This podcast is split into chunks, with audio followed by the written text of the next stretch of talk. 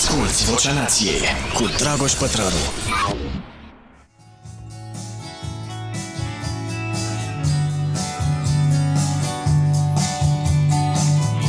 Se aude, nu?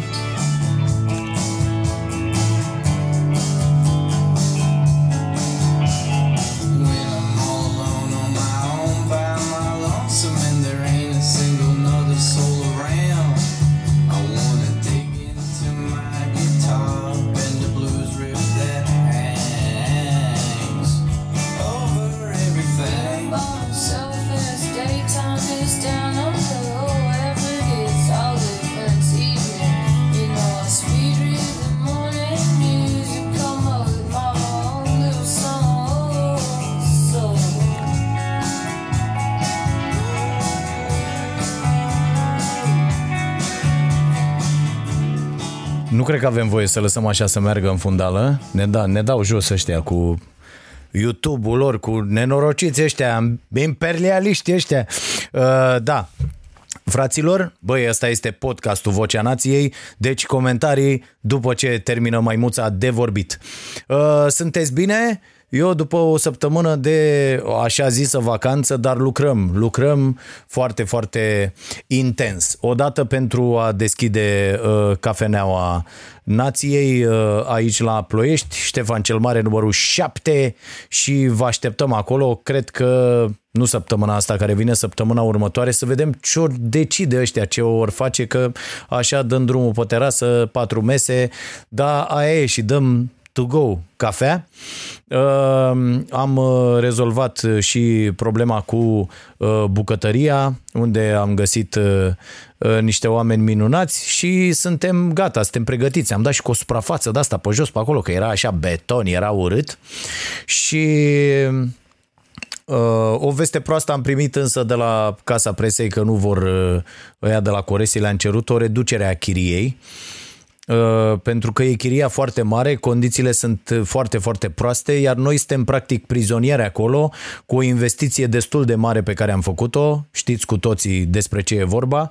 Și uh, nesimțiții nu vor să reducă din chirie, vremuri grele, vremuri grele, dar nu, interes, nu mai e nimeni pe culoare acolo, mai sunt, uh, uh, mai este Daniel N, fotograful uh, care ne ajută și pe noi, care tot așa chinuială mare și pentru el cu o cămăruță acolo. N-ai frate, n-ai iarna, căldură, uh, supraviețuim cu porumbei, într-o mare de căcat de porumbei, stăm de dăsta, de găinață, vorbim frumos. Uh, și noi mai suntem doi oameni în atâta așa, am mai renunțat la niște uh, camere pe acolo, dar nu vor să reducă din chirie, au zis că domne trebuie să rămână așa chiria, că ei n-au uh, proceduri.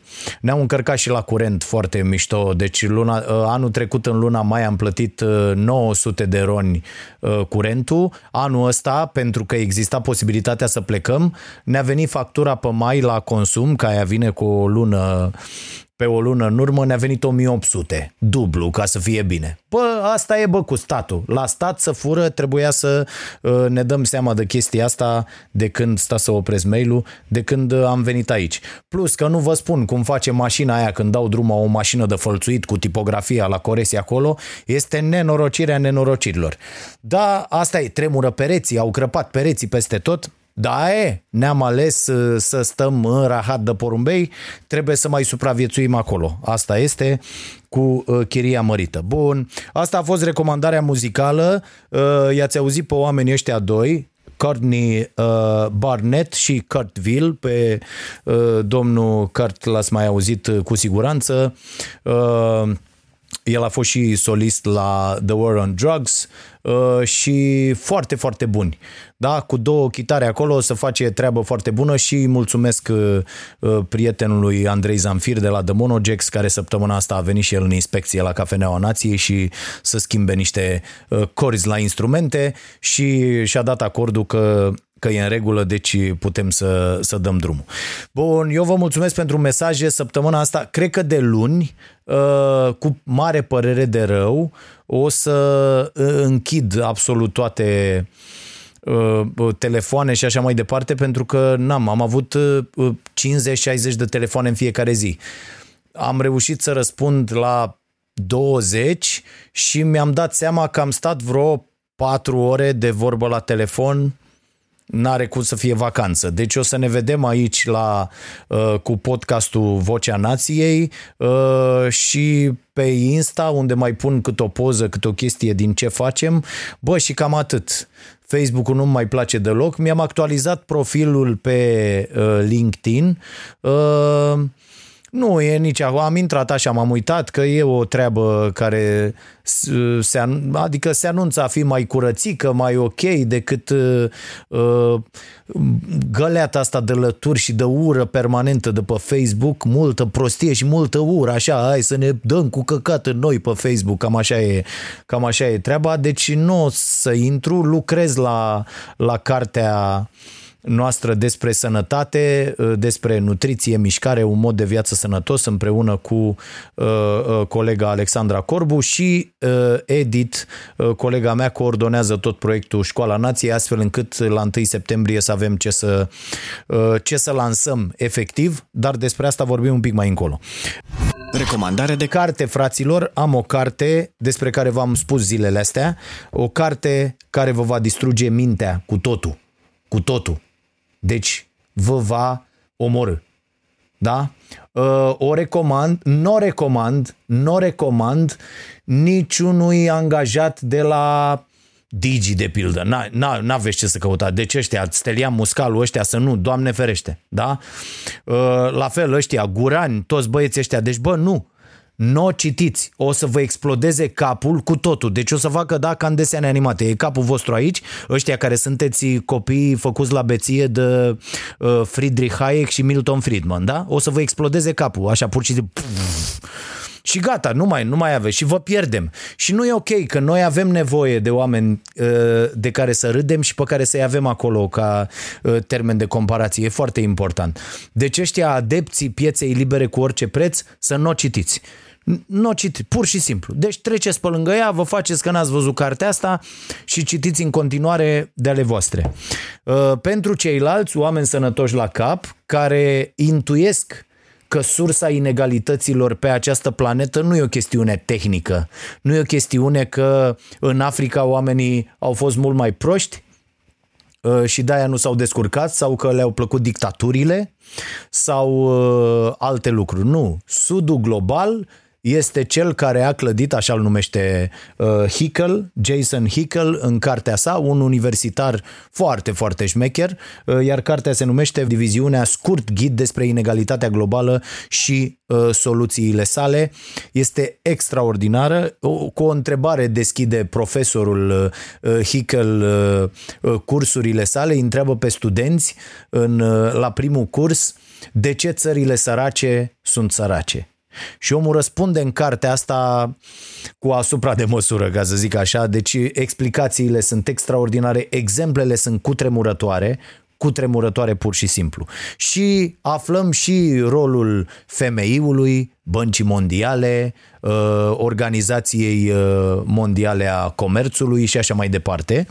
Uh, Scriu un pic despre cartea asta și pe și în newsletterul uh, uh, Starea Săptămânii, pe care îl primiți în fiecare duminică dimineață. Dacă vă abonați, trebuie să intrați pe stareanației.ro, accesați butonul newsletter și scrieți acolo. Și acolo am un citat care m-a inspirat săptămâna asta, probabil cei mai mulți dintre voi știu, dar le spun și celor mai, uh, mai noi. Uh, Scriu despre o carte, recomand un album, uh, fac acolo o mică recenzie cum, cum și cât mă duce și pe mine capul din tot ce am ascultat în săptămâna respectivă. Vă spun cu mâna pe inimă că am ajuns să ascult muzică, pf, am cel puțin 10-12 albume noi ascultate în fiecare săptămână, pe lângă uh, muzica mai veche pe care o ascult, dar uh, uh, asta mă ține foarte, foarte la curent cu tot ce se întâmplă și uh, am observat că ascultând foarte, foarte mult și încercând să uh, să mă prefac, uh, nu? Că execut și eu uh, cântări la, la chitară, am, am evoluat extraordinar de mult și uh, auzul s-a rafinat foarte mult, văd tot felul de uh, aud chestii pe care nu le auzeam până acum, deci vă recomand. Uh, făcută la acest nivel, asta cu uh, ascultatul de muzică este extraordinară. Uh, dar să revin la uh, carte. Și o luăm așa, ușor, câteva idei. Vreți? Deci ăștia, uh, v-am spus, care sunteți pe... Deci eu când îi văd pe ăștia pe băieții care explică sărăcia în termen, domne, e o chestie, deci este clima, este, n-au avut noroc, uh, au fost mai proști. A- Asta poate să fie valabilă în cazul nostru. Uh, Da, dar nici acolo vom vedea, pentru că uh, aș vrea să scriu un articol și uh, uh, lucrăm un pic uh, și Edit face treaba asta. Avem o nouă față a blogului pătraru.ro, n-am lansat-o încă, n-am pus-o acolo, dar uh, am văzut uh, versiunea beta, ca să zic așa, și este arată foarte bine și voi vorbi acolo doar despre cărți uh, și despre muzică, deci nu mai uh, punem uh, alte lucruri și aș vrea să scriu un articol plecând de la această carte cu uh, realitatea economică din România și ce am făcut noi pentru că după ce veți citi această carte și sper să o cumpărați e și foarte, foarte accesibilă, uh, uh, nu știu, e 18-20 de lei, ceva de genul ăsta la, la uh, editura Ideea și aș vrea să-i felicit pe cei de la, vedeți că se scrie IDE a, da, un singur E. Uh, și aș vrea să-i felicit pentru titlurile extraordinare pe care le-am găsit. Eu mi-am comandat, uh, cred că vreo șapte, opt cărți uh, pe care le am aici și am dat pe ele suma totală, imediat vă zic, de imensa sumă de Uitați că am factura Acilișa, ăsta e avizul de însoțire, 137 de lei. Mi se pare super ok și sunt câteva titluri extraordinare, postscriptumul uh, comunist, uh, Uh, dacă Dumnezeu ar fi un activist pentru drepturile omului, am înțeles că e o chestie, o carte foarte interesantă, Abundența săracilor, Uh, ne contestăm punctele de vedere permanent. Pentru a înțelege lumea, o introducere în analiza sistemelor lume, am citit și de așa, așa, Bodriar cu simulacre și simulacre, din nou o carte uh, pe care abia aștept să o uh, citesc, Uh, și uh, Jacques Rancière, uh, Neînțelegerea, uh, politică și filozofie. Asta, pe astea le-am comandat eu. Sunt foarte multe cărți acolo care nu sunt în stoc. Nu știu de ce, probabil oamenii fiind și prețurile astea destul de mici și după cum vedeți nu investesc extraordinar în, într-o copertă fantastică, știi, să se dea cu cum fac bășinoșii ăștia la alții pe la multe alte edituri, îți iau 50 de lei pe o copertă, știi, că au făcut nu știu ce copertă, cu nu știu ce. Nu, bă, lasă acolo, important e ce uh, scrie, ce scriu cetățenii respectivi în, în acele cărți. Bun, și uh, revenind la, la sursa sărăciei, mi-am dat seama de o chestie. Și uite, nevastă mea mi-a zis odată, am discutat noi așa pe, pe o temă, discutam de câți bani vin uh, fonduri europene, chestii, știți că tot scriem proiecte, încercăm și noi să accesăm niște fonduri fără succes până acum. Deci încă sunt de părere că fondurile europene sunt pentru alte animale, nu pentru mine pur și simplu. Deci pur și simplu, nu știu, ori am eu, n-am noroc în viață, n-am noroc de, da, nu cred. Nu, pur și simplu cred că aceste fonduri sunt pentru alții și uh, nevastă mai a zis la un moment dat o chestie, uh, bă, eu nu prea înțeleg asta, adică nu că nu înțeleg, înțeleg, văd, dar, dar nu îmi dă cu rest așa, bă, la ce să ne dea ăștia atât de mulți bani? E, și am pus uh, uh, Monica-i cartea în brațe și am zis, vrei să înțelegi de ce se dau atât de mulți bani pentru țările, așa zis, în curs de dezvoltare, ca să fie scoase din sărăcie? Explică acest om fabulos în această carte. Este extraordinar și vorbește Hickel despre o treabă pe care eu puneam mâna cumva, dar n-aveam datele necesare să o identific și să pot să vorbesc despre ea ca lume. Dându-i cu statisticile în cap lui Hans Rosling, și aici o să fac o mențiune, am făcut-o și în, în newsletter, am explicat acolo ceva mai pe larg. Practic, chiar dacă admite că unele dintre statistici sunt super ok, Hickel demonstrează cum organismele internaționale falsifică ele truchează aceste date mutând tot felul de parametri. Și schimbându-i între ei așa cum le convine acestor organisme. Banca Mondială, Fondul Monetar Internațional, ONU, uh, Organizația Mondială a Comerțului, toată lumea, toată lumea face treaba asta și prezintă uh, statisticile astfel încât să uh, dea ei acolo bine cu ce și-au propus. Dar ele sunt total false. Și o să vă citesc câteva lucruri. Chestiunea de, de care mi-am dat seama este că ONG-urile și noi, jurnaliștii, Atenție, e o, e o idee extraordinar de importantă, mie mi ocupă mintea de două, trei zile și am așa un sentiment de pe alocuri de rușine, pe alocuri de rușine, vă spun, pentru că mi-am dat seama că de multe ori mă număr printre cei care contribuie la păstrarea statu quo-ului. Da? E, e foarte, foarte importantă ideea asta. Adică, prin tot ceea ce prezintă, uh, prin tot ceea ce, prin tot ceea ce prezintă presa, prin tot ceea ce fac ONG-urile, de peste tot din lume, da? chiar dacă ele au un scop declarat extraordinar să-i scoată pe oameni din sărăcie, toate aceste acțiuni contribuie la păstrarea unei ordini a lucrurilor care nu mai are ce să caute în lume.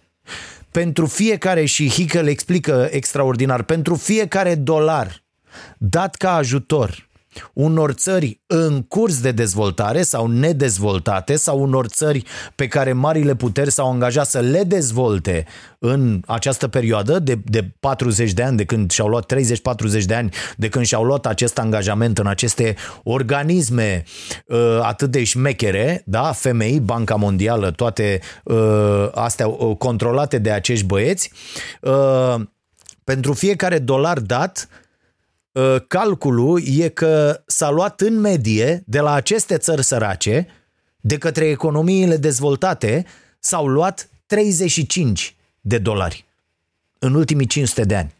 E foarte, foarte importantă această idee și e foarte bine explicată în această carte. Deci e foarte, foarte mișto ca eu să vin acum, eu Statele Unite, eu uh, uh, Marea Britanie, uh, eu Germania și așa mai departe, Franța, toți uh, colonialiștii, toți șmecherii, da, să vin să zic, băi, uite, vin și te ajut, ia dolarul ăsta să-ți scoți uh, un copil din sărăcie, ia, ia aici un dolar.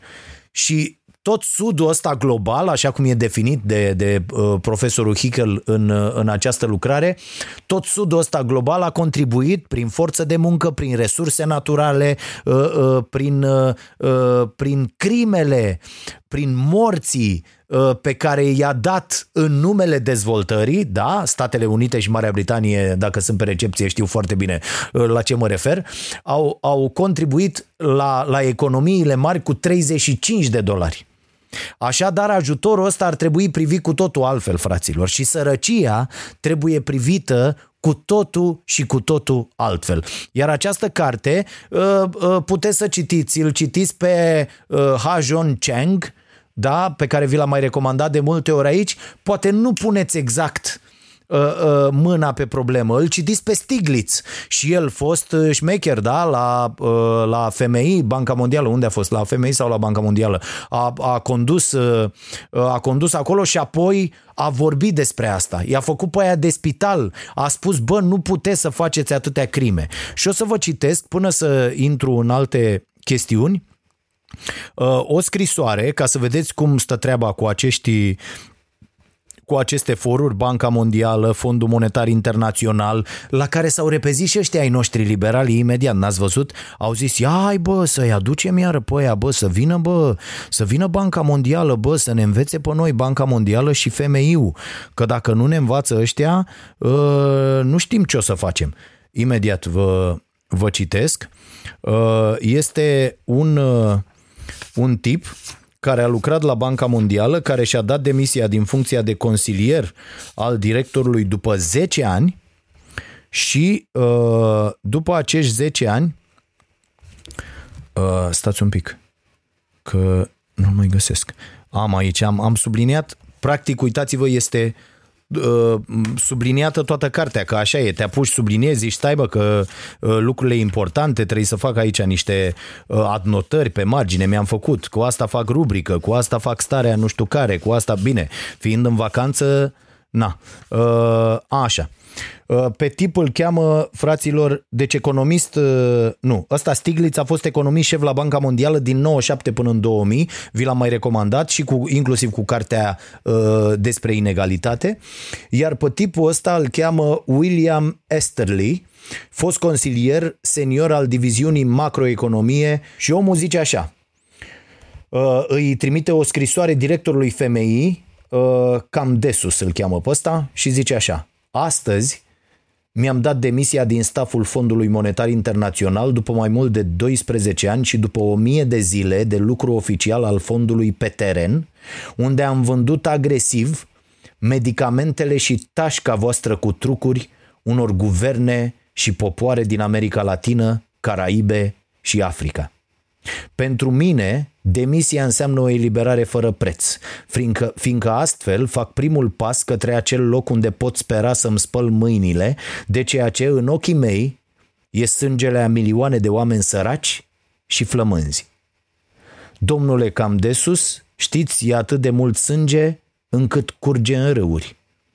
Dar se și usucă, se crapă peste tot pe mine. Uneori am senzația că nu există suficient să pun în întreaga lume pentru a mă spăla de lucrurile pe care le-am făcut în numele vostru și în numele predecesorilor, predecesorilor voștri cu sigiliul vostru oficial.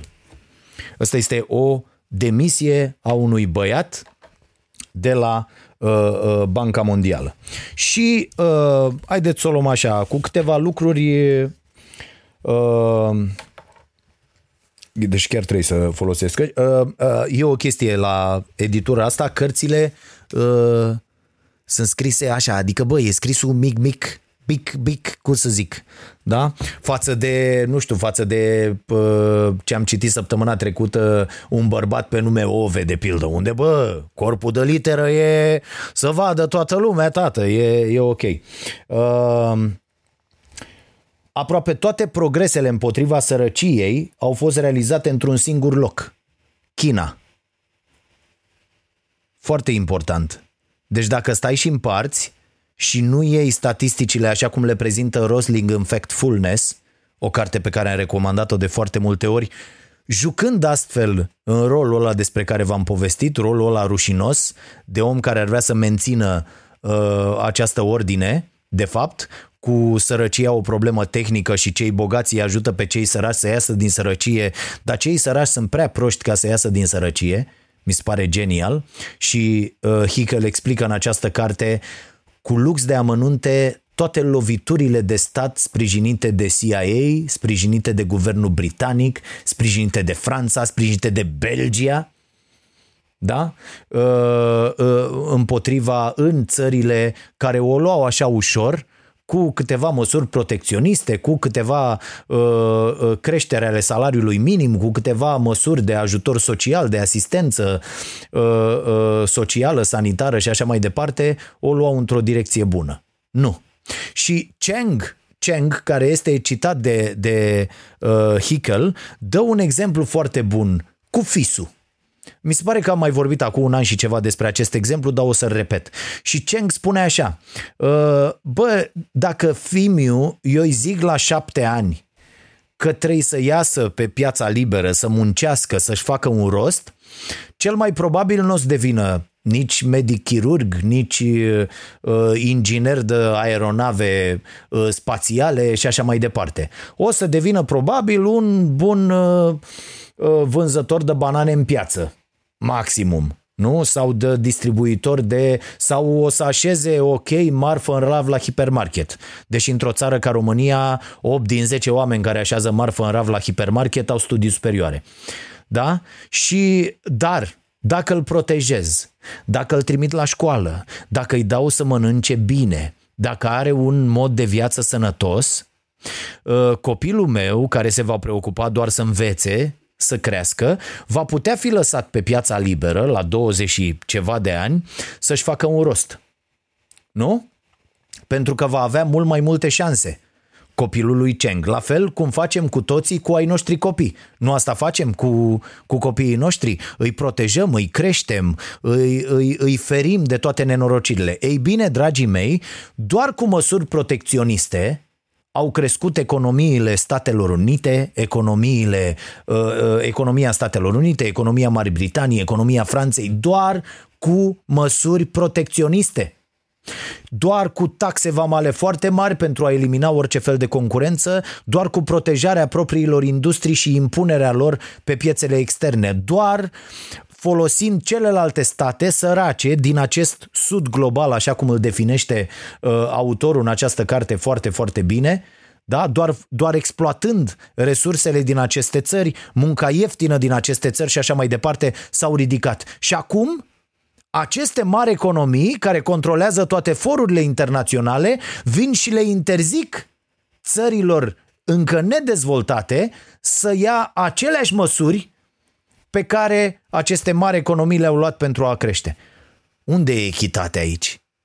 Ce e corect în treaba asta? Și vine o organizație cum e Organizația Mondială a Comerțului și spune, domne, uh, misiunea noastră este să asigurăm un, uh, uh, un teren de joacă egal pentru toată lumea.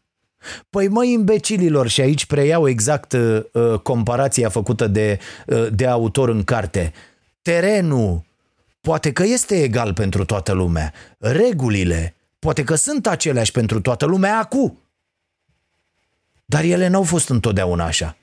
Terenul n-a fost întotdeauna egal pentru toată lumea. Regulile n-au fost aceleași pentru toți.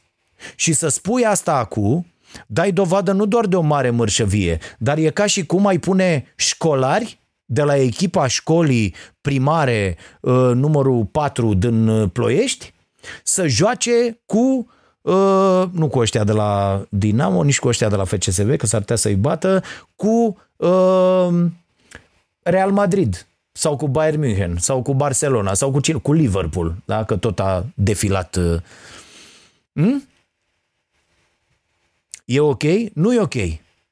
N-au absolut nicio șansă acei oameni. La fel cum uh, ce se întâmplă în sportul românesc în acest moment n-are nicio șansă atunci când uh, se iese afară. Da? Deci aici n-a fost întotdeauna așa și nu putem să punem copii de grădiniță să joace cu uh, profesioniști, care profesioniști au fost crescuți, protejați, s-a investit în ei uh, și așa mai departe. Cred că înțelegeți ideea? Și o să, uh, o să, trec, la, o să trec la alta. Uh, așadar, aproape toate progresele împotriva sărăciei au fost realizate într-un singur loc, China. Uh, sărăcia se află exact la același nivel și aici sunt date foarte clare, cu, sunt tot felul de uh, statistici uh, publicate. Sărăcia se află exact la același nivel ca în momentul în care au început uh, calculele în 1981, când s-au angajat ăștia că termină cu sărăcia, adică aproximativ un miliard de oameni, timp de 35 de ani, 35 de ani, fraților. La fel cu România în ultimii 30 de ani. Timp de 35 de ani nu s-a făcut niciun progres. Um, în multe țări din sudul global, un dolar pe zi, ca tauzi să știa că trebuie un dolar pe zi ca să ieși din sărăcie, pur și simplu nu ajunge pentru existența umană, ca să nu spunem nimic despre demnitatea umană. Mulți experți susțin azi că oamenii au nevoie de o valoare de patru ori mai mare pentru a avea șanse să supraviețuiască până la 5 ani și pentru a avea o alimentație suficientă, suficientă atingerii speranței normale de viață. Am observat și că sărăcia s-a agravat în timp cu mai mult de un miliard de oameni ce au intrat în rândurile săracilor din 81 încoace. Practic, inegalitatea a explodat. În anul 2000, decalajul era de 134 la 1. În anul 1960, rețineți asta, fraților, în anul 1960, la sfârșitul colonialismului, venitul pe cap de locuitor al celei mai bogate țări era de 32 de, 32 de ori mai mare decât cel din țara cea mai săracă. În 1960, de 32 de ori mai mare. În anul 2000, 134 la 1. Așa au fost scoase țările din sărăcie. Extraordinar. Istoria prinderii din urmă n-are cum să arate așa. Bun. Uh, La începutul lui 2017, în timp ce Forumul Economic Mondial se întrunea la Davos, Oxfam anunța că cei mai bogați 8 oameni acumulaseră la fel de multă bogăție ca cei mai săraci 3,6 miliarde. Știți, asta s-a vorbit destul de mult în ultima perioadă despre această statistică. Multe ONG-uri au angajat agenții scumpe de relații publice care le ajută să combată percepțiile negative și să readucă oamenii în barca vechii povești. Vechea poveste e asta, fraților. Haideți să le dăm ajutoare, cât un leu, cât un ban, cât un ban, ca să iasă din sărăcie. În realitate, diferența nu face decât să se mărească, iar oamenii de aici, cei mai săraci, nu vor ieși niciodată din sărăcie pe această rețetă. Este foarte, foarte important.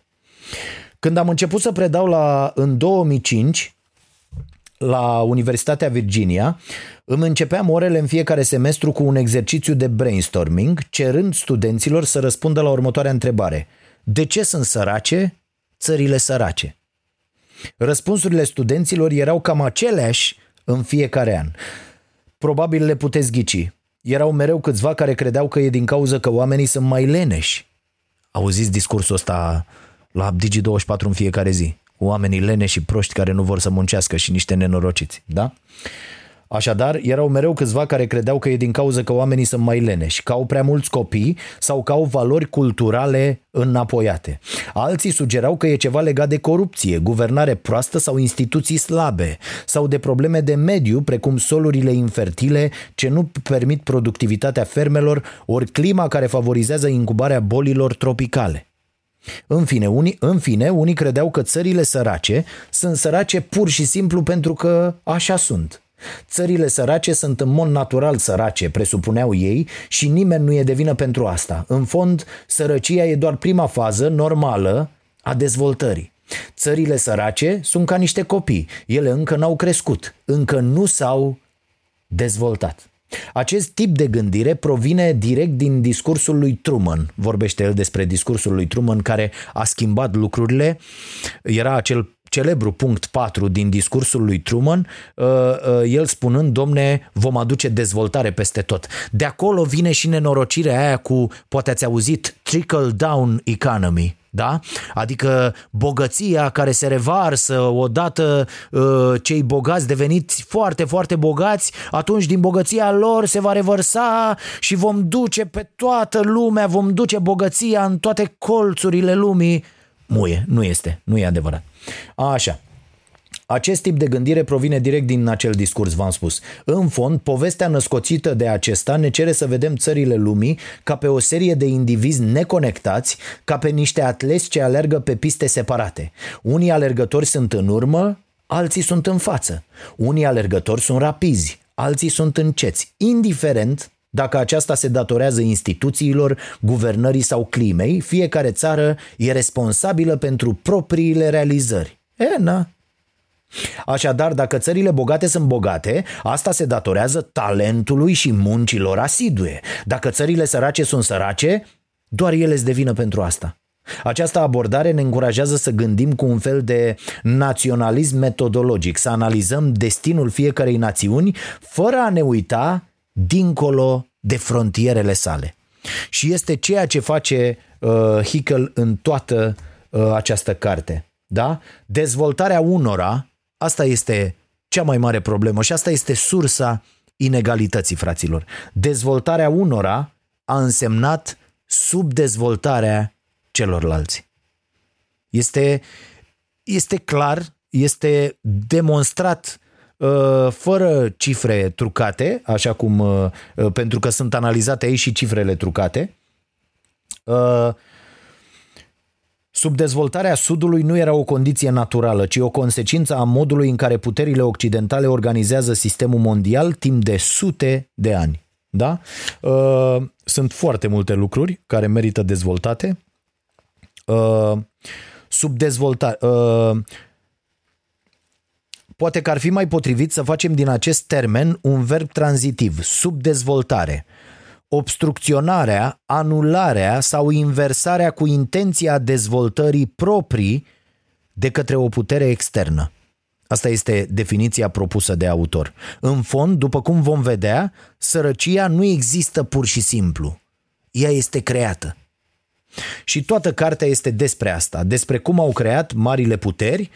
La început, uh, uh, mai știți ce nota uh, Columb când a ajuns în Cuba? în jurnalul lui. E celebră chestia asta, am găsit-o în foarte multe cărți. Băi, sunt foarte deschiși, nu există să aibă ei ceva, să le cer și să nu-ți dea, sunt niște oameni puternici, sănătoși, ok, zâmbesc mereu, în Cuba, da? Știți ce s-a întâmplat după aia? Uh, și notează nenorocitul ăsta de Columb în uh, jurnalul lui, zice, cu 50 de oameni, a, le-am dat o sabie, foarte interesant asta, uh, e la fel menționată în jurnalul lui, lui Columb, le-am dat o sabie și s-au tăiat în ea pentru că nu știau cum să o apuce. Da? Deci oameni pașnici, ok, n-aveau niciun fel de probleme. Cu 50 de oameni înarmați am putea să-i uh, punem să uh, facă ce vrem noi, să le luăm tot ce au și să-i trimitem să lucreze acasă. Ceea ce s-a și întâmplat. Au fost măcelăriți uh, uh, sute de milioane de oameni în acești 500 de ani în numele uh, dezvoltării acestor mari economii, senzaționale economii. Uh, Așa. Imediat. Narațiunea ajutorului. Cu asta a venit ăsta, Jeffrey Sachs. Da, ați auzit de numele ăsta, este celebru. Narațiunea ajutorului era folositoare fiindcă eroda orice sugestie că puterile occidentale ar fi fost responsabile pentru suferința Sudului. Foarte important. Adică, bă, nu, nu avem cum să fim noi vinovați. Nu vedeți că îi ajutăm? Când? Interesant. Uh, și imediat o să vă citesc. Uh, sunt date, toate loviturile de stat, date care au fost, atenție, uh, desecretizate de CIA, de toți oamenii ăștia. Cum au dat jos? Unul după altul, lideri care începeau să-și protejeze propriile economii, să-și identifice industriile pe care să le încurajeze. Și iată să luăm, fraților, două minute, cazul românesc. Cazul românesc, dragii mei. Ce știm noi? Despre România în acest moment. Că producem foarte multe materii prime și că nu uh, prelucrăm nimic aici, importăm apoi produsele. Ce e România? O astfel de țară care furnizează materii prime foarte, foarte ieftine și fiind sărăcie aici și fiind ținută țara asta în sărăcie, bineînțeles cu acordul românilor uh, și cu acordul uh, băieților de prin politică care îndeplinesc și ei tot felul de, de sarcini, Uh, uite, o carte ca asta te face să te gândești și în legătură cu uh, modul în care se iau deciziile politice într-o țară și de ce dracului de 30 de ani, dincolo de rahatul ăsta cu PSD, PNL, nu știu ce, la la la, de ce de 30 de ani, practic la nivel politic noi nu avem nici o decizie, uitați-vă pe aceste măsuri ale, ale lui Câțu, ale guvernului Orban, sunt de o imbecilitate fantastică. Noi nu avem nici măcar o decizie care să ne protejeze vreo industrie cu care să fim competitivi. Apoi pe uh, plan mondial. N-avem absolut nimic. Dăm din gură cu agricultura rahat, nu facem nimic. Stau oamenii și și aruncă, fermierii și aruncă laptele, uh, uh, grâul se aruncă, porumbul și așa mai departe. Și ce n-aruncăm, exportăm la prețuri 0 lei, 0 bani și importăm apoi cu 10 lei croasantul. Că atât de cretini suntem. Uite cu asta cu măștile, fraților. Băi, deci vin ajutoarele astea, da? Bă, plătește UE, face UE, drege UE, ai urea. Bineînțeles că plătim tot noi. Și uh, îți dă UE nu știu cât. Tu în loc să folosești acești bani în loc să folosești acești bani, să identifici industriile unde pe care tu vrei să le protejezi și să te duci și să zici, bă, investim în asta, în asta și în asta. De ce nu producem încă fraților măști astfel încât să dăm la toată planeta? V-ați întrebat? De ce sunt ăștia, iată, ăla arestat că nu s-a dat șpaga unde trebuie, n-a ajuns la ce partid trebuie șpăguța și așa mai departe? Nu v-ați întrebat de ce se întâmplă lucrurile astea? Pentru că ideea e să luăm tot de afară, de la alții și să trimitem banii aia înapoi afară. Și noi ce am făcut? Sugem un deget ca proștii.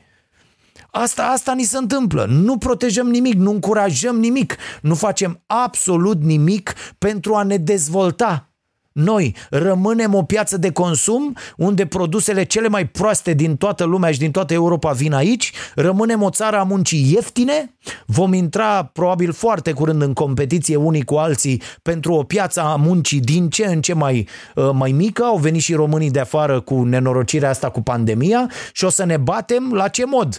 Nu o să zică nimeni eu nu mai muncesc pe salariu minim, nu, toată lumea o să zică mun- dăm mai puțin decât salariu minim, mai dăm niște bani la negru pentru că trebuie să duc o pâine acasă. Și uite așa, spre bucuria corporațiilor care își cară profiturile de aici în fiecare zi milioane și sute de milioane peste sute de milioane, noi vom fi din ce în ce mai săraci și din ce în ce mai proști, pentru că sistemul educațional are grijă de, de treaba asta uh, de minune. Se descurcă de minune. Felicitări pe această cale uh, și acestui guvern liberal, care este cel puțin la fel de prost și de incompetent și de nemernic uh, precum guvernele dinainte ale, de dinainte ale PSD-ului.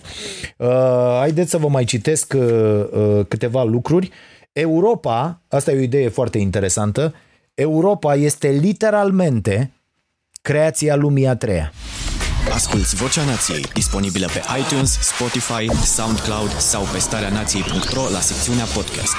Toate explicațiile sunt date aici. Vă mai citesc așa câte o idee să fac uh, interesantă uh, uh, lectura pentru voi. Uh, paradigma ajutorului le permite țărilor bogate și indivizilor bogați să pretindă rezolvarea cu o mână în timp ce distrug cu cealaltă, distribuind mici bandaje în timp ce provoacă răni adânci, ba chiar pretinzând prin aceasta superioritatea morală. Că dacă ați fi terminat ca mine cartea asta de citit ieri, de ziua lui Statele Unite, nu v-ar fi venit să-i ziceți deloc la mulți ani. Sau la mulți ani cu executare, am fi putut maximum să-i zicem, uh, uh, să le zicem ăstora. Uh, sfârșitul sărăciei a fost amânat, declarația mileniului, angajamentul de a înjumătăți sărăcia și foametea globală până în 2015. S-au întâlnit niște bășinoși în anul 2000 și au dat această declarațiile a, declarație a mileniului. Și aici voiam să ajung, pentru că foarte mulți dintre voi, la recomandarea mea, ați citit Factfulness și uh, e foarte bine să evoluăm împreună cu toții, contestându-ne permanent punctele de vedere. Asta înseamnă, asta înseamnă evoluție. După, după aproape toate calculele, lumea e mai bine decât a fost vreodată, spune autorul.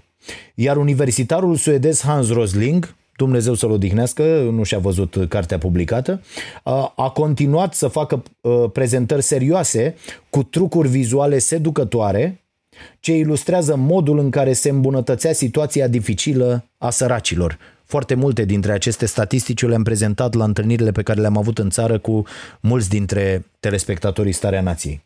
Conferința TED a lui Rosling, de asemenea recomandată de mine, cele mai bune statistici pe care le-ai văzut vreodată, Uh, are mai mult de 10 milioane de vizualizări. 10.000 s-au făcut la recomandarea mea. Așa. Uh, cifrele ONU despre reducerea sărăciei au devenit rapid printre cel mai des repetate statistici din lume. Uh, aceasta e ceea ce numesc narațiunea știrilor bune despre sărăcie, o narațiune la care contribuie din plin presa iar presa din România face o treabă minunată în acest sens. E o poveste liniștitoare, oferind un contrast binevenit cu istoriile deprimante care umplu adesea fluxul știrilor zilnice. În fond, e plăcut să faci un pas înapoi și să realizezi că lucrurile nu stau așa de rău, că în general lumea se face treptat mai bine. E o poveste ce reabilitează civilizația noastră și confirmă ideile noastre cele mai profunde și solide despre progres.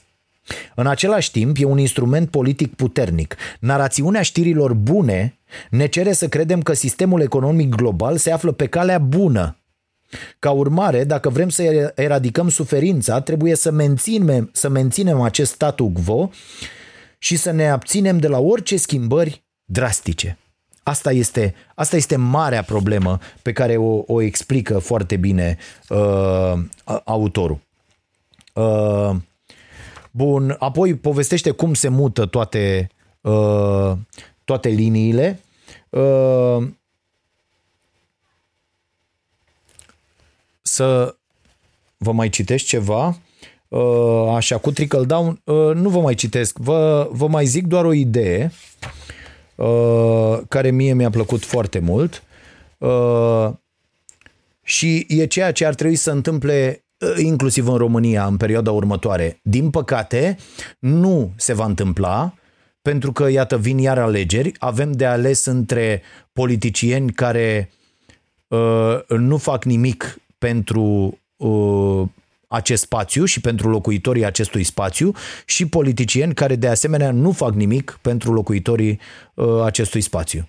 Deci A sau B e tot rahatul ăla, pentru că A sau varianta C, ăștia mai noi, care sunt acolo cu totul. Adică ei ar pupa în cur în fiecare zi de dimineață până noaptea. Femei, Banca Mondială, tot, tot, tot. Adică să fim slugi, să eliminăm salariul minim, să muncim cât mai mult pe bani, cât mai puțini și asta trebuie să facem. Dacă puteți, educați-vă copiii astfel încât să o taie cât mai repede într-una dintre economiile dezvoltate și asta e, să beneficieze și ei de pe urma crimelor și uh, exploatării uh, la care s-au dedat economiile importante atâția ani. Pentru că aici e doar sclavie modernă uh, ceea ce se întâmplă în această țară.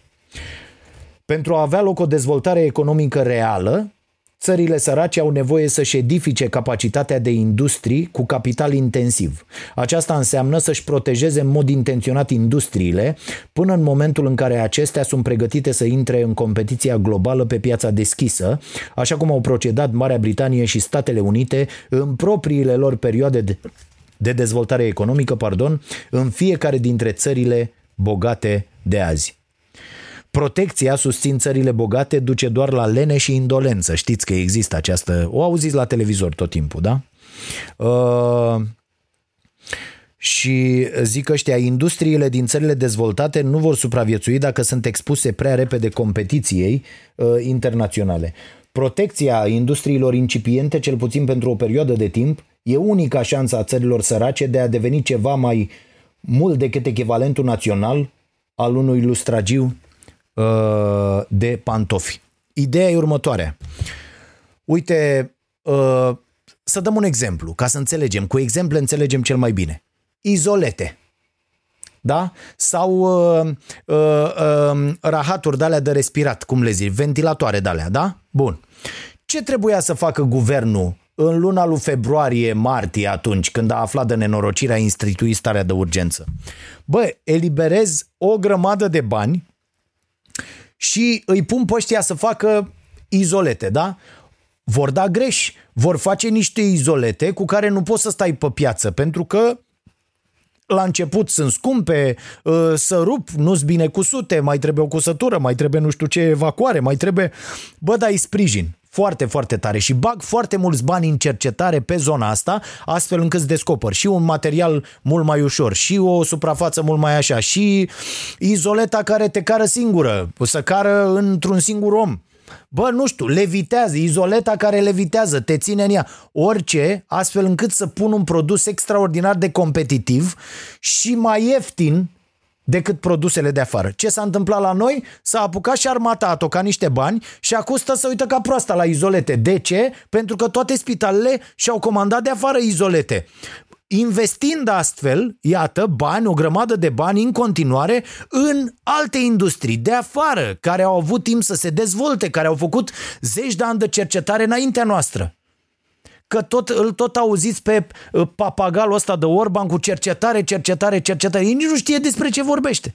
Noi nu avem niciun fel de strategie. Bă, cercetăm trei chestii. Să facem marcăre de-astea, pixuri și ochelari. Da? Bă, asta facem noi. Bă, de mâine, toți banii pe care îi are în țara asta și pe care nu îi are, merg în aceste trei chestii. Și asta visăm dimineața la prânz și seara, cum zicea Bola de Tudose. Uh, Educație, sănătate, infrastructură, da?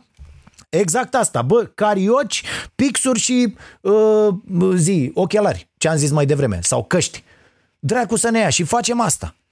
Numai asta facem și protejăm până de aici până la Dumnezeu. Până când vom fi atât de buni încât puși pe piață vom concura cu ceilalți de la egal la egal. Altfel n-avem nicio șansă de dezvoltare. Bă, este atul nostru agricultura? Da. Bă, mâine luăm toate... Știți că jumătate din țara asta e vândută la băieți de afară? Ia să verificați pe net, dați pe Google cât deține Universitatea Harvard teren agricol în România.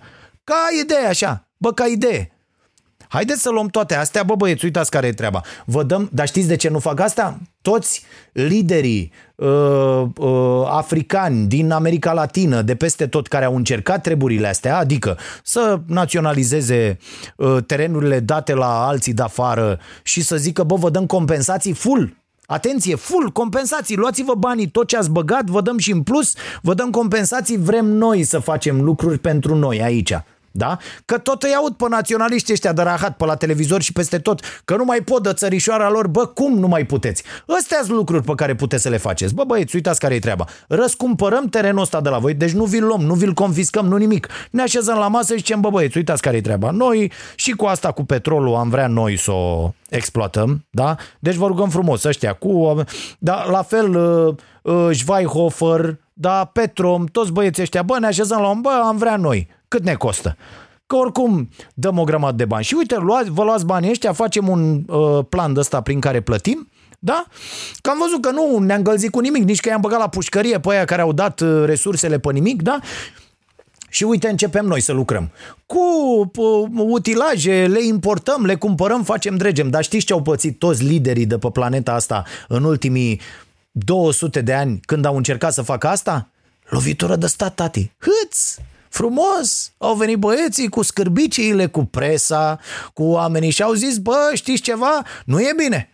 Nu e bine aici să întâmplă pentru, pentru oameni, iată, cresc salariile. Ia hai să mai băgăm la pușcărie oameni care cresc salarii, oameni care cresc pensii. Ei, op, și hai să inventăm niște chestii, băgăm la pușcărie, facem frumos. Și pe cine punem? Pe niște băieți care ne reprezintă nouă interesele. Da? Știți cât, câtă furăciune e acum în perioada asta de stare de ce dracu e acum, de alertă, de nu știu ce? Fraților, este nenorocire. Și nu va, vor fi două, trei anchete în presă, o să scrie idiotul ăla de Tolontan cu încă doi, trei, o să mai vorbească mai muțoiul ăla de Pătraru și alți doi, trei cretini pe la televizor care să încăpățânează încă să vorbească și gata. O să treacă. Mi-a zis o chestie interesantă la un moment dat uh, Andy Moisescu, stăteam de vorbă după o înregistrare la apropo și zice, bă, să știi că ăștia ne lasă așa 3, 4, 5, 10, 15 inși să vorbim ca proștii ca să creeze o senzație că nu e nimic uh, uh, controlat, că e la liber, că lumea poate să vorbească, lumea poate să zică tot ce vrea să zică și iată, se întâmplă, doi, hai bă, e libertate, bă, n-ai, n-ai zis ce ai vrut? Nu zici, domne, ce vrei la televizor? Uite, n-ai emisiune la televizor, nu poți... Eu nu pot să zic nimic, bă, chiar vorbești ce vreau la televizor, nu? Dar iată că de multe ori nu vorbești ce trebuie, că... Da? Deci ăsta ar trebui să fie discursul politicienilor. Pe politicianul ăsta la aleg eu mâine, fără să stau să mă gândesc. Unul care vine și zice, bă, știți ceva? Eu cred că ar trebui să facem un pic lucrurile și pentru noi. Ia să-l întrebe cineva pe domnul Cioloș, de pildă, cum a pledat dânsul când era comisar pe agricultură și când s-a pus problema cu subvențiile și ne-au chemat aia să ne tragă de urechi că nu avem voie să dăm subvenții mai mult de, nu știu cât era, 150 de euro la hectar pentru grâu. Și Ungaria dă că dictatorul ăla nenorocit de la Unguri a zis, bă, eu dau mai mult, că pe mine mă interesează să și prelucrăm aici, să facem, să investim, să facem tot ce trebuie. Aproape 400 de cazuri noi. Da, suntem complet cretini. O să vorbim un pic și despre asta dacă avem timp. Da? Deci, ăia fac acolo și noi ne-am dus și am venit și am zis, bă, nu putem să dăm subvenții atâta. Dar de ce nu putem să dăm subvenție mai mult? Păi pentru că funcționăm pe o piață globală. Bă, stai puțin, că noi n-am, nu stăm pe, ace- stăm pe același teren, dar suntem copii de școală, ce vorbeam la început. Bă, stați puțin, că jocul n-a fost fair. Noi am avut 50 de ani de întuneric comunist și după aia 30 de ani de furăciuni cu serviciile și cu politicienii în care am distrus tot ce a făcut nenorocitul ăla de cizmar. Și, și ce facem? Păi acum și ne luați că piața e egală? Păi egală unde? Egală pentru cine, mă? Dreptate, dar nu pentru căței, nu? Bă, nu merge. Adică ce facem aici? Nu e ok, lasă-ne și pe noi, ne revenim un pic, lasă-ne să punem uh, irigații, lasă-ne să facem tot. E adevărat că avem de luptat și noi cu noi, nu doar cu ăia. Că noi luptăm cu noi și cu hoția noastră și cu politicienii noștri hoți și cu românii noștri hoți, că politicienii aia nu-ți dă capul lor acolo. Uh, trimit. I-a trimis această societate coruptă până în măduva oaselor, că asta e. Da? Dar asta cu corupția să știți că e o marotă fluturată foarte șmecher, tot de uh, băieții ăștia la alții, care au cu totul alte interese, să ne țină în jocurile astea meschine de căcat să vedem cine a furat mai mult. Asta ne interesează pe noi acum. Cine a furat mai mult? Noi vrem să schimbăm întotdeauna trecutul, nu viitorul. Ce politician din România se ocupă în acest moment de viitor? de niște legi care să ne protejeze industriile, oamenii și să începem să performăm și noi în ceva. Pentru că economia asta vrem, nu vrem, va fi în continuare globală. Da? Ok, vedem, nu mai putem să ne uh, uh, îmbrățișăm și să ne luăm limba în gură de fiecare dată când ne vedem pe stradă, dar vom funcționa tot într-o economie globală. Păi și dacă noi suntem doar țara muncii ieftine și țara materiilor prime foarte ieftine pe care le dăm afară și țara uh, uh, profiturilor exportate fără niciun fel de taxe, ce fel de țară e asta, fraților? Că asta nu e țară. Asta nu e țară. Și suntem proști că nu înțelegem asta și nu, ne, nu, ne, nu înțelegem să ne așezăm la masă odată, hoți cu cinstiți cu toată lumea, bă, de mâine facem lucruri pentru noi. Nu le mai facem în primul rând pentru alții, le facem în primul rând pentru noi. Așa că, bă, ia, producție. Asta e produ- Ați văzut ce s-a întâmplat cu aia cu 51% legume românești, produse românești? Ați văzut ce ne-au dat aia în cap? Bă, voi ia dracu. Știți ce se întâmpla dacă noi insistam și ziceam, nu mă, asta e decizia noastră, așa vrem noi. Da? Apăreau sancțiunile, fraților. Apăreau sancțiunile și ne beleau ăia. Nu răspundeam sancțiunilor așa cum trebuie, era o lovitură de stat. Veneau niște tancuri, dacă nu eram cuminți, să inventau un război că e aici cu băieții, cu rușii care au tușit nu știu cum sau care au făcut alții nu știu ce și să inventa ceva. Cum s-a inventat și la sârbi. Da? Hai să facem ceva, băgăm noi o chestie și venim peste ei și îi dăm iar înapoi cu 100 de ani și ne impunem noi regulile și îi ținem să fie piață ieftină și atunci nu asta e soluția. Bineînțeles că nu asta e soluția. Aceste neapărat legi protecționiste, dar putem să facem ușor. Programul nu știu care. Adică ok, nu te oblig pe tine, hipermarket, tu poți să bași ce vrei, dar eu fac ca guvern că uite, băgați nenorociților bani în presă să cânte cum vreți voi acolo cu o grămadă bani acum, bă, eu fac programe de informare la, la modul următor. Școlesc oameni, uh, încurajez cooperativizarea, adică oamenii să înceapă să lucreze împreună de peste tot, încep, fac producții senzaționale și încep și dau la export, încep și mă prezint cu o ofertă foarte bună la toate hipermarketurile și în paralel mă duc o campanie de informare în care zic, bă, că asta merge, asta cu porcăria, asta merge, prinde, mai ales la românii, prinde senzațional. Bă, ești român, ții la țara ta, cumpără produse românești. Ați văzut că o zice și Cioloș peste tot, o zic uh, mulți politicieni. Cumpără produse făcute aici. Nu mai scriem pe ele, nu mai face nimic. Cumpără produse făcute aici. Ea nu mai cumpăra de mâine nicio legumă de la hipermarket. Nu mai cumpăra. Cumpără legume uh, din uh, locurile în care să vând legume de la noi. Și facem niște locuri și nu știu ce, că ăla n-a fost chiar idiot uh, neapetrică ăla cu aprozarele lui. Da, frate, și le... Că asta, domne, că nu e rentabil. Nu, bă, le sprijinim de la stat. Plătim aprozăresele cu salariu, garantat de stat. De ce, bă, să plătim doar la popi salariile? De ce să nu plătim la vânzătoarele de la aprozar, aud? De ce să nu le dăm vânzătoarelor de la aprozar salarii? Că vând legume românești. Și apoi lumea se educă și o să vedeți cum să usucă pepenele din uh, altă parte în hipermarket. Da? O să vedeți cum legumele turcești o să stea pântiruri. Da? După aia mai poți să iei niște măsuri. Știți șmecheria aia care a fost cu florile, cu olandezii? Da, a zis, bă, odată că a avut bețivul ăsta ordinar, a avut și niște chestii. Uh, a zis, bă, ia să stea un pic, un pic alea, cât să se strice, cât să se strică florile, tată. Înțeles? Să stea un pic până vamă, cât să se strică. Și s-a stricat. Și aia au dus înapoi, hei, op, așa face și cu astea. Ce a venit? Roșii. De unde? De acolo. Bă, durează trei zile vama. Deci, ok, nu ne lăsați să facem... Bă, durează, bă, nu ne-ați primit nici în Schengen, nu avem aparatură, s-a blocat, s-au împiedicat vame și... Bineînțeles că exagerez, dar înțelegeți ideea. Adică dăm de înțeles tuturor, respectând când vine cineva, ați văzut cum fac fotbaliștii. Cine, domne, eu? Dar tu i-ai dat lui ăla acolo. Încă... Nu a făcut, domne, nimic, am ridicat mâinile, ia uite, nu a făcut nimic. Cum făcea lăcătuș. Știți ce le făcea lăcătuș? Îi ciupea pe aia pe acolo, îi, deci era nenorocire, îi enerva astfel încât ăia să reacționeze să-i dea una. Și gata, luau roșu. E, despre asta este vorba. Da? Asta să facem. Bă, îi enervăm pe ăștia, ai nu știu ce și după aia, a, nenorociților, dar noi ne vedem de treabă. Ne protejăm industriile, ne protejăm agricultura, ne protejăm și investim. Investim în utilaje, investim să-i adunăm pe oameni, investim în școlirea unor oameni care să-i adune pe ăștia toți împreună. Bă, mere, bă, n-au, n-are ce să caute un măr din Polonia să fie mâncat aici. Bă, mere, uite, am și eu în curte, cad pe jos, peste tot. Da? Mere trebuie să mâncăm de la noi. Dar pentru că noi suntem foarte, foarte proști, nu putem să facem chestia asta să, să se întâmple. Pur și simplu. Astea sunt programele care trebuie sprijinite. Ce politician vine să zică lucrurile astea? Noi ne certăm ca proștii pe cine a fost de vină pentru nu știu ce. Pentru că suntem oligofreni, fraților.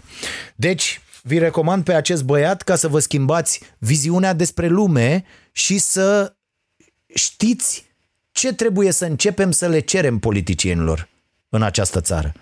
E foarte, foarte important. Pentru că eu, astea sunt întrebările la care aș vrea să răspunde, uite, Iohăniță, că tot, a, face România educată, nu știu ce. Tăticu, ce măsuri ai încurajat tu pentru români și România? Da? Pentru binele acestor oameni de aici și de aiure. Că n-ați făcut absolut nimic. S-a descoperit acum sclavia aia cu români din Germania și nu s-a întâmplat nimic. Ba, a ieșit moș tăgârță ăla de ștârie bășinile uh, pe peste tot, neațirii, să ne spună nouă că, că el vânează cu ăla de la Tönnies sau cum, înțelegi, vânează boșorogi împreună și se adună ei când omoară animale și uh, a venit și a zis, ia uite domne, câștigă până și 3000 de euro. 3000 de euro înseamnă că ăia mor pe, uh, acolo în, uh, în te- și după 2-3 ani te duci și uh, stai 10 ani internat în spital, bolile pe care le iei acolo. Și mai sunt proștii care zic, dar ce domne, i-a pus cineva? Da, cei care aveți această opinie, aflați că doar sunteți niște imbecili. Pur și simplu. Sunteți proști rău, pentru că nu știți, pentru că nu vă educați, pentru că nu citiți și rămâneți la stadiu de proști la care am fost și eu foarte mult timp. Și am fost mai un pic mai puțin prost, mai puțin, mai puțin și acum sunt un prost, mai puțin prost decât voi. Înțelegeți? Că e și asta o chestie, bă. Nu trebuie să fii atât de sigur când recomanzi o carte, pentru că s-ar putea să nu fi citit suficiente cărți pe subiectul ăla să-ți faci o idee. Iar aici vă recomand un articol foarte interesant scris de un tip, imediat vă zic și cum îl cheamă, imediat, imediat, imediat, că am uitat și am zis că uh, recomand treaba asta. Uh, scris de un tip uh, foarte interesant. Nihilismul de mol se numește articolul, nu știu unde a fost publicat, dar mie mi-a fost trimis de uh, o foarte dragă prietenă. Uh, Răzvan Enache îl cheamă și activează la Universitatea Lucian Blaga din Sibiu și se numește Nihilismul de mol. Da? Și mi ți-l face praf pe tovarășul Harari în, această, uh, în acest articol, având dreptate. Într-adevăr, lucrurile, chiar dacă sunt prezentate senzațional și mie îmi place în continuare Harari, îl urmăresc cu toate interviurile, cu toate ieșirile, bă, nu sunt ok. Da? Și uh, explică și omul ăsta în articol de ce, dar sunt uh, mulți alții din comunitatea științifică uh, care au început să scoată capul și să spună, mă scuzați, dar nu așa stau lucrurile. Într-adevăr, nu așa stau lucrurile.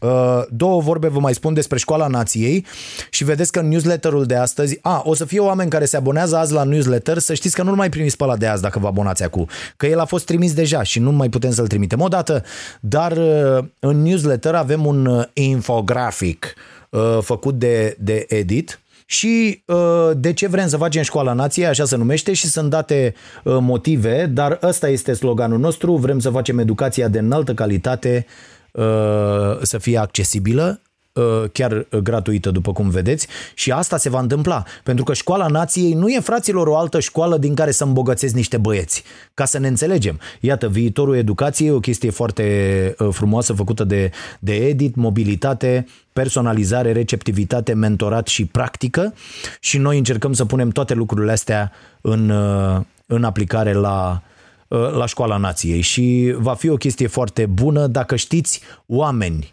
foarte, foarte buni pe ceea ce fac, extraordinar și care și uh, pot povesti ok, care, uh, care pot să mențină atenția uh, celorlalți și să învețe lucruri, indiferent din ce domeniu. Deci unul dintre primele cursuri uh, la, la începutul lui septembrie va fi cel de educație sexuală, un curs adevărat de educație sexuală, ca să nu mai stăm să ne complicăm uh, uh, cu ce face, uh, cu ce fac tâmpiții ăștia în Parlament sau cu ce uh, fac ei la presiunile uh, bisericii și ale uh, tâmpiților cu familia tradițională. Deci nu, haideți să, haideți să spunem lucrurilor pe nume și să nu ne mai amăgim. Ori ne apucăm de făcut ceva, ori stăm și ne uităm ca proștii și ne plângem. Deci e, e foarte, foarte simplu. Și eu uh, am stabilit deja și mă angajez uh, în fața mea, în primul rând, și a copiilor mei, să îmi pun absolut toată priceperea și de multe ori nepriceperea, dar sper să-mi iasă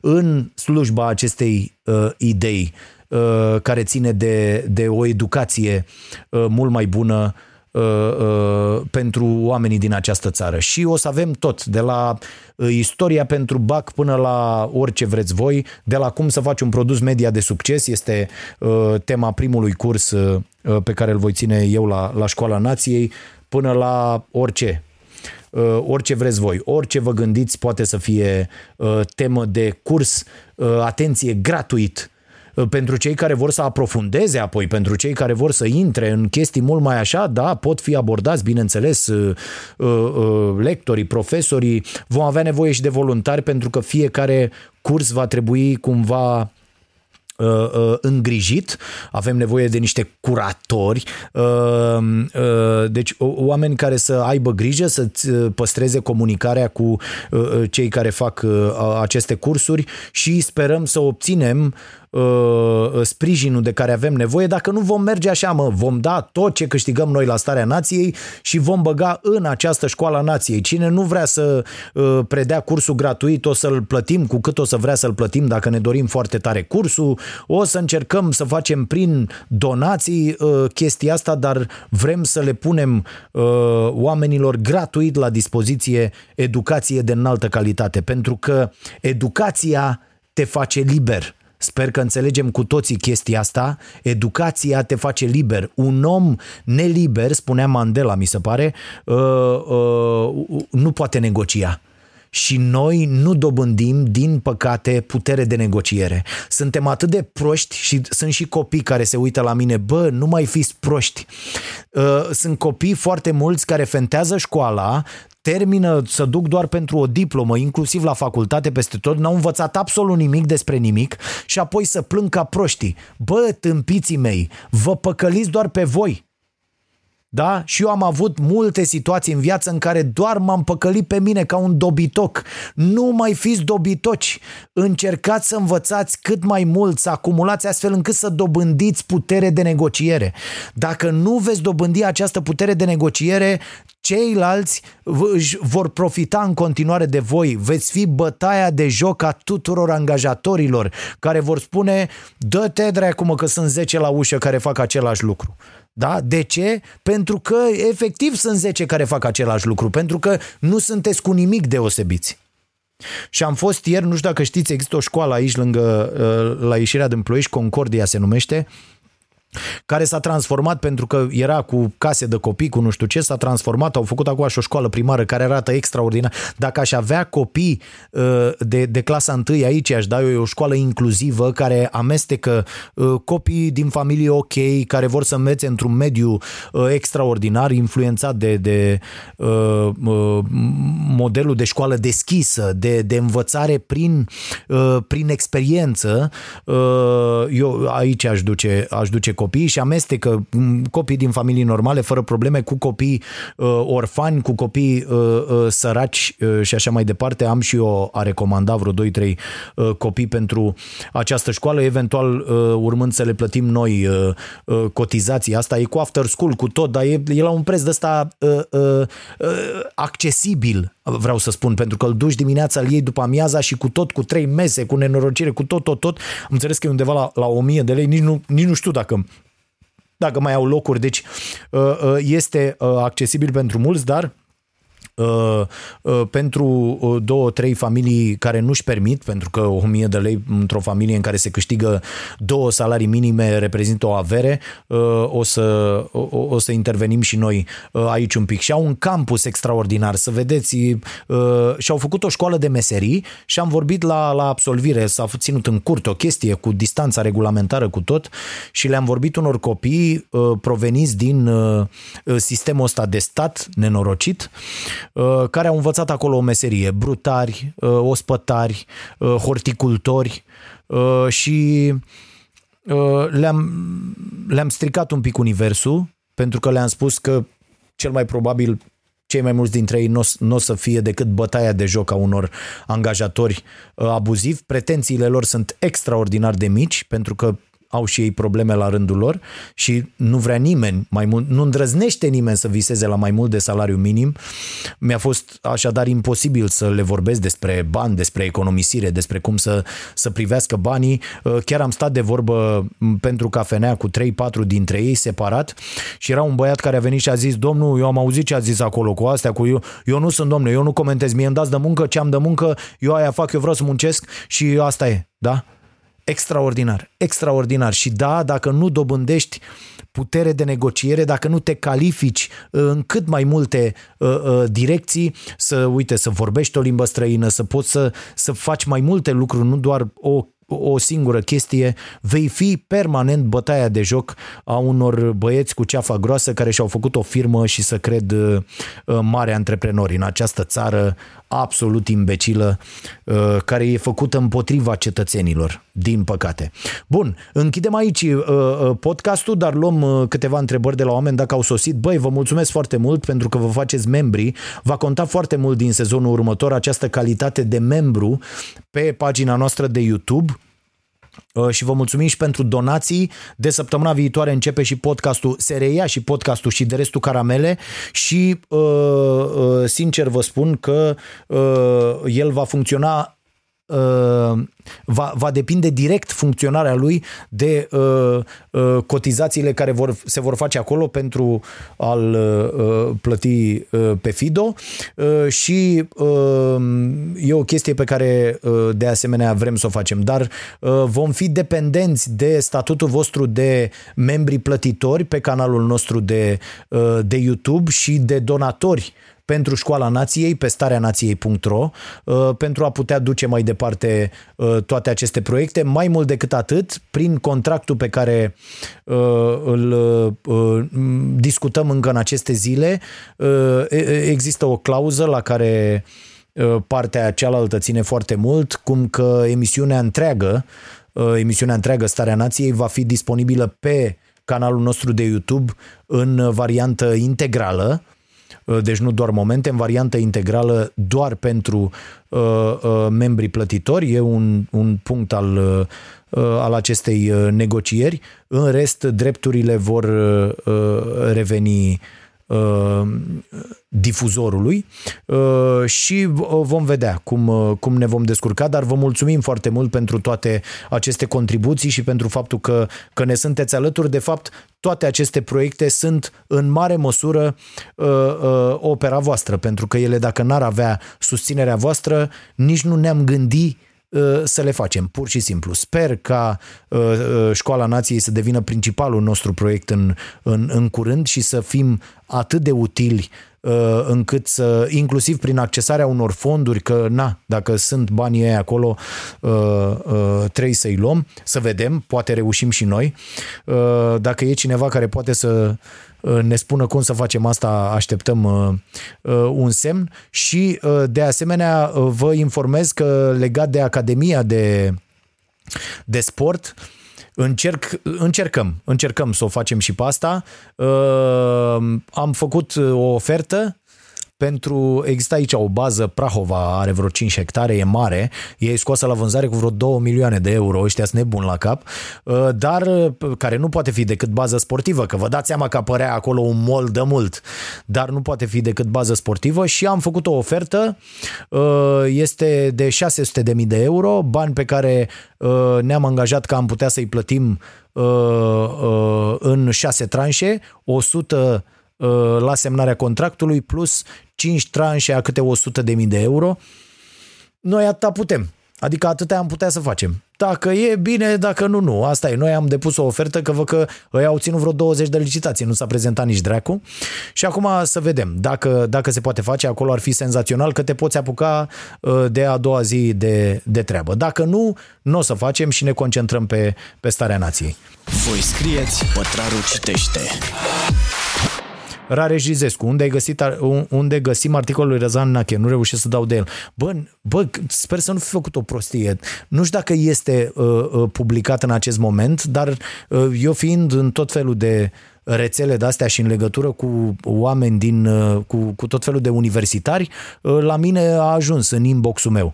Uh, nu știu, o să întreb, haideți că facem așa, întreb și dacă e îl, uh, îl pun la mine, eventual uh, redeschidem acum blogul sau pe, nu știu, ori pe, pe Facebook la ceva cu uh, invitat uh, sau pe Starea Nației, vedem. Dar, dar e foarte, foarte interesant pentru că vă schimbă totuși perspectiva despre, uh, despre lucrurile astea și e foarte important, cum vă spuneam, să ne contestăm permanent uh, convingerile. Mai luăm două, trei întrebări și închidem. Uh, Rabeth, Uh, am văzut ieri culmea tâmpeniei la supermarket. Usturoi importat din Polonia, ambalat în România cu steagul românesc să te facă să-l cumperi. În România doar plasticul. Uh, ce zici de tactica asta mizerabilă? Da, e o tactică mizerabilă. Dar asta pentru că nu există niciun program ca lumea care să te sprijine să scoți usturoi și în primii 10 ani, indiferent de cât scoți, statul să-ți plătească dracu toată producția.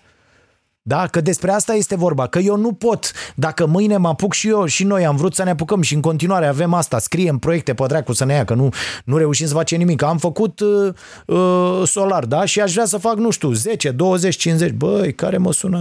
Așa, uh, 10, 20, 50 de bucăți. Bă, dar nu poți din secunda 1 sau la fel, orice dai drumul, atenție, vedeți că începe campania electorală? Băi, oameni buni, dar sunteți chiar așa, în, în halul ăsta, extraordinar, o să trească să-mi închid telefonul. Uh, uh, deci, uh, aici este, mamă ce m-am enervat, da, uh, aici este marea problemă, E, n-am reușit să desfac telefonul de la, uh, de la laptop înainte, am uitat complet și sună, sună cu totul, toată nebunia. Uh, da, deci nu poți să-mi ceri, vedeți, începe campania electorală, dacă nu sunteți, dacă nu cotizați unde trebuie, au început controlele.